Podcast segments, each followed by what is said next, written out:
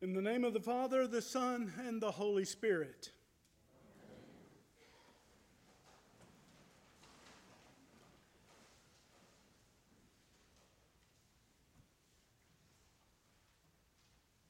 The Lord is my shepherd, I shall not want.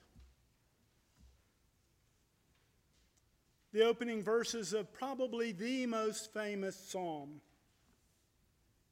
A psalm that I've known by heart since I was a little boy. I learned it from my grandfather right along with the Lord's Prayer, Our Father who art in heaven. And the prayer I was to say at bedtime.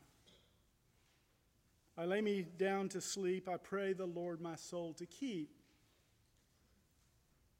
All of these being wonderful childhood memories that I'm sure that I share with many of you, having learned this psalm as a child. It's comfortable. It's comforting. It lays out God's protection for his children. And as I grew older and became more aware, I began to hear this psalm more and more, all too often, more than I really wanted or would have liked. You see, this psalm, this beautiful 23rd psalm, has become the focal reading in both the Roman Church and the Protestant churches. It's uniquely shared liturgically with our Jewish brothers and sisters in their funeral rite. And I heard it all too often. It seems like these days, mostly this psalm is reserved for comfort. Comfort for the sick and for the dying. Solace for those who mourn. But I would suggest to you this morning, and I hope you leave with a different impression, I would suggest to you that there is an equally appropriate use for this psalm, one with a much wider use, a psalm for the living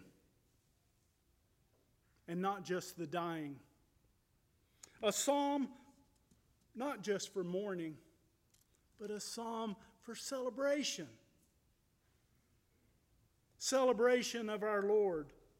A psalm to point to our Good Shepherd. A psalm to remind us of God.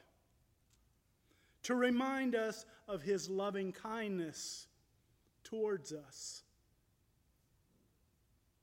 Now while this beautiful psalm, while it provides a sense of peace and tranquility, which it certainly does without a doubt, I don't think that David, who is the author of this psalm, really had that in mind when he sat down to compose it.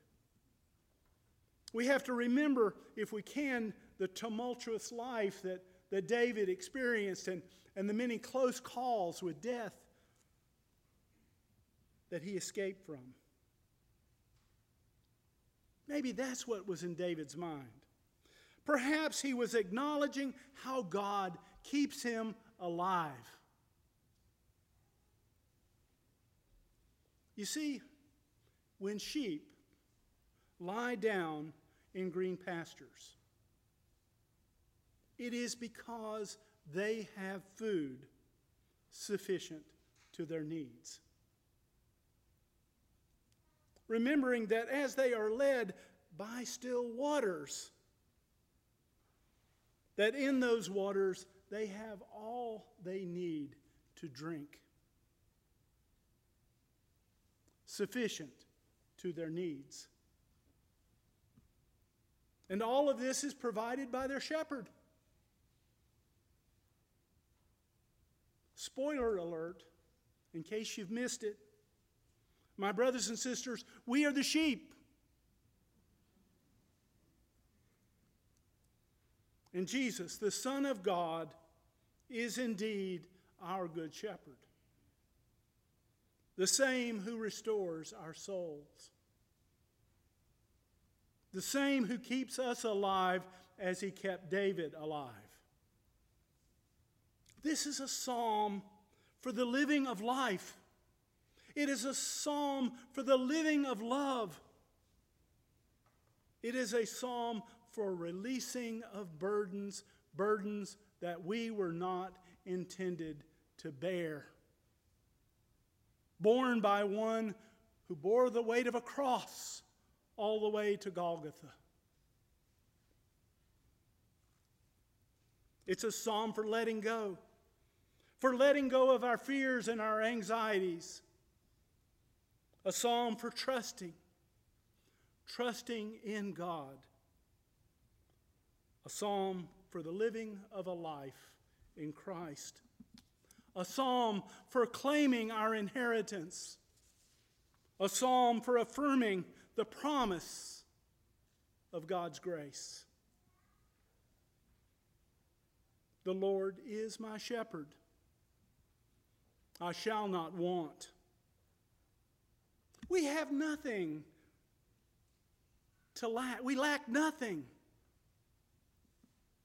We don't need a single thing. We are without want in God.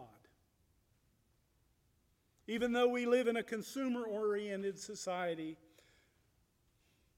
with 24/7 advertising and commerce at our fingertips, we need nothing.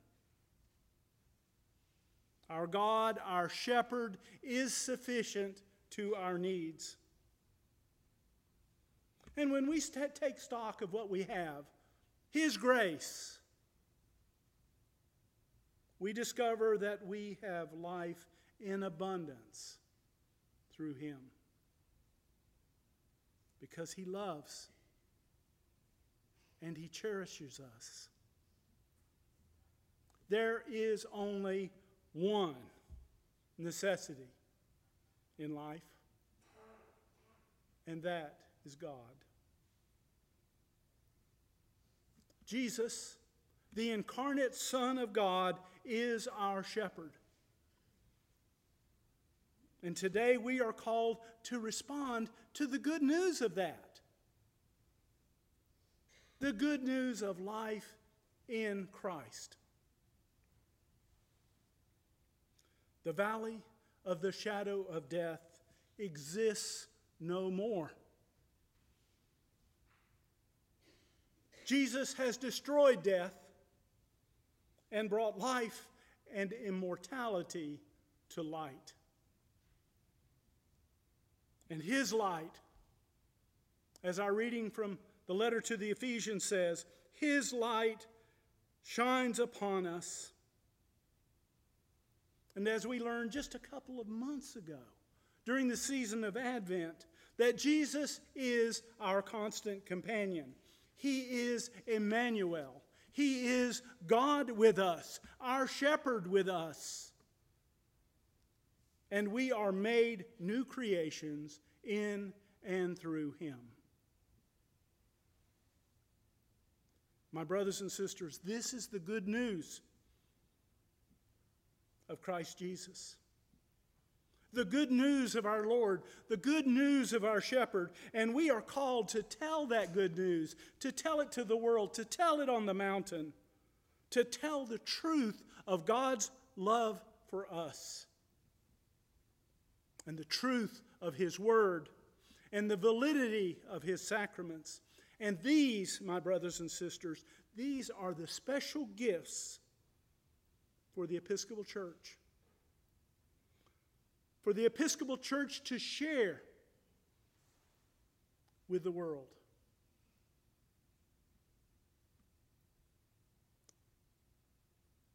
This 23rd Psalm and Jesus' invitation to the Last Supper are both invitations to come to God. Invitations to live in and through him. The 23rd Psalm is a radical affirmation of faith. and the sacraments that we experience are the abiding reminder of the shepherd's presence with us. Jesus is our shepherd, and he is also our host at Holy Communion this morning. And as you come to this altar rail, you will be nourished by his body and his blood. Your souls will be nourished. Your faith will be increased. Now, Jesus goes beyond the still waters that David describes in this psalm. He offers us living water, as we heard last week in our gospel reading. Those who drink of the water that I will give them will never be thirsty. We heard in our collect this morning that Jesus is also the bread of life. Jesus is a gift for us to share with the world. And we are called, each of us, to build up God's kingdom, to bring others to him.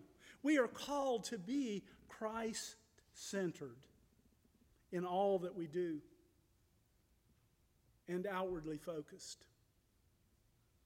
And again, as we heard in our letter reading from the letter of Ephesians this morning, and we shouldn't forget this, once we were in darkness, but now in the Lord we are light, and we are called to live as children of the light. Let's not hide our light under a bushel basket. Let us hold it high so that others can see the light of Christ. Jesus, our shepherd, is the light of the world.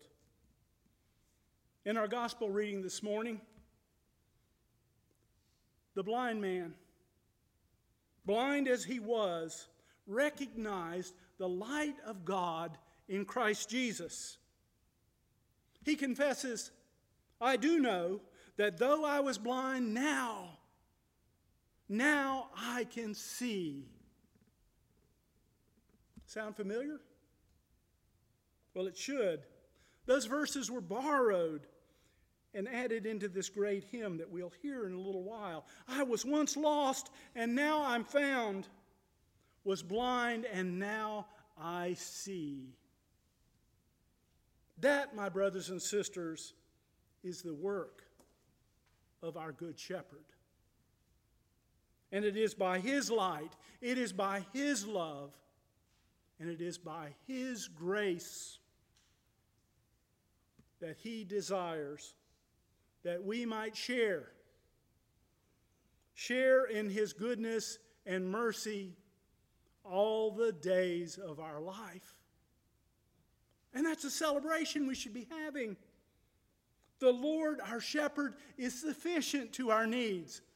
That should be our celebration. It is his desire that we might dwell in the house of the Lord forever. That is our celebration. And if it weren't for Lent, I would say, hallelujah, hallelujah, hallelujah.